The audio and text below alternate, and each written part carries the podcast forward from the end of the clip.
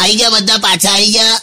Radio city joke studio પર મેં બોલતો હતો પણ વચ્ચે કેવું બધા ગીતો આવી ગયા એટલે મને બધું કટ થઈ ગયું એમ. કાકા બોલો ને મને એનાઉન્સમેન્ટ કરવા દો બરો welcome back to radio city joke studio પર આપણે કિશોર કાકા સાથે બેઠા છે અને એ અત્યારે એવી વાત કરતા હતા એમના સ્કૂલ વિશે વાત કરતા હતા કે સ્કૂલમાં કઈ રીતે ભણ્યા છે.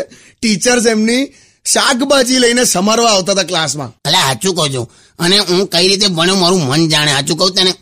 તને ખબર છે અમારી સ્કૂલમાં ટોયલેટ જ નહોતું લા. બહુ પ્રોબ્લેમ હતો. એટલે બધા આટલા બધા છોકરાઓ ખરા ને એ બધા વચ્ચે એક જ ટોયલેટ તો પછી બધાએ ફરિયાદ કરવી જોઈએ ને યાર? કીધેલું અમે રજૂઆત કરીને તો આચાર્ય સાહેબે પાછલી દિવાલ તોડીને રેલવે લાઈન અંદર લઈ લીધી. હે?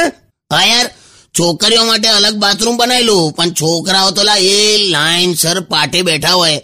રોજ હા સ્કૂલનું ટાઈમ ટેબલ ભણ્યા ત્યાં સુધી મોડે નતું થયું પણ રેલવેનું ટાઈમ ટેબલ ત્રણ મહિના મોડે કરી નાખેલું અમે. કઈ ટ્રેન ક્યારે આવે અને આપણને ક્યારે જવું પડે એ મેચ થવું જોઈએ ભાઈ. ને તો એ હમ. પણ આ કઈ ટાઈપનું સ્કૂલ મેનેજમેન્ટ કહેવાય યાર?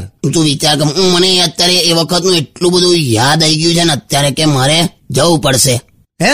એટલે તું ગીત વગર ત્યાં સુધી પરવારી આવું. Beyond.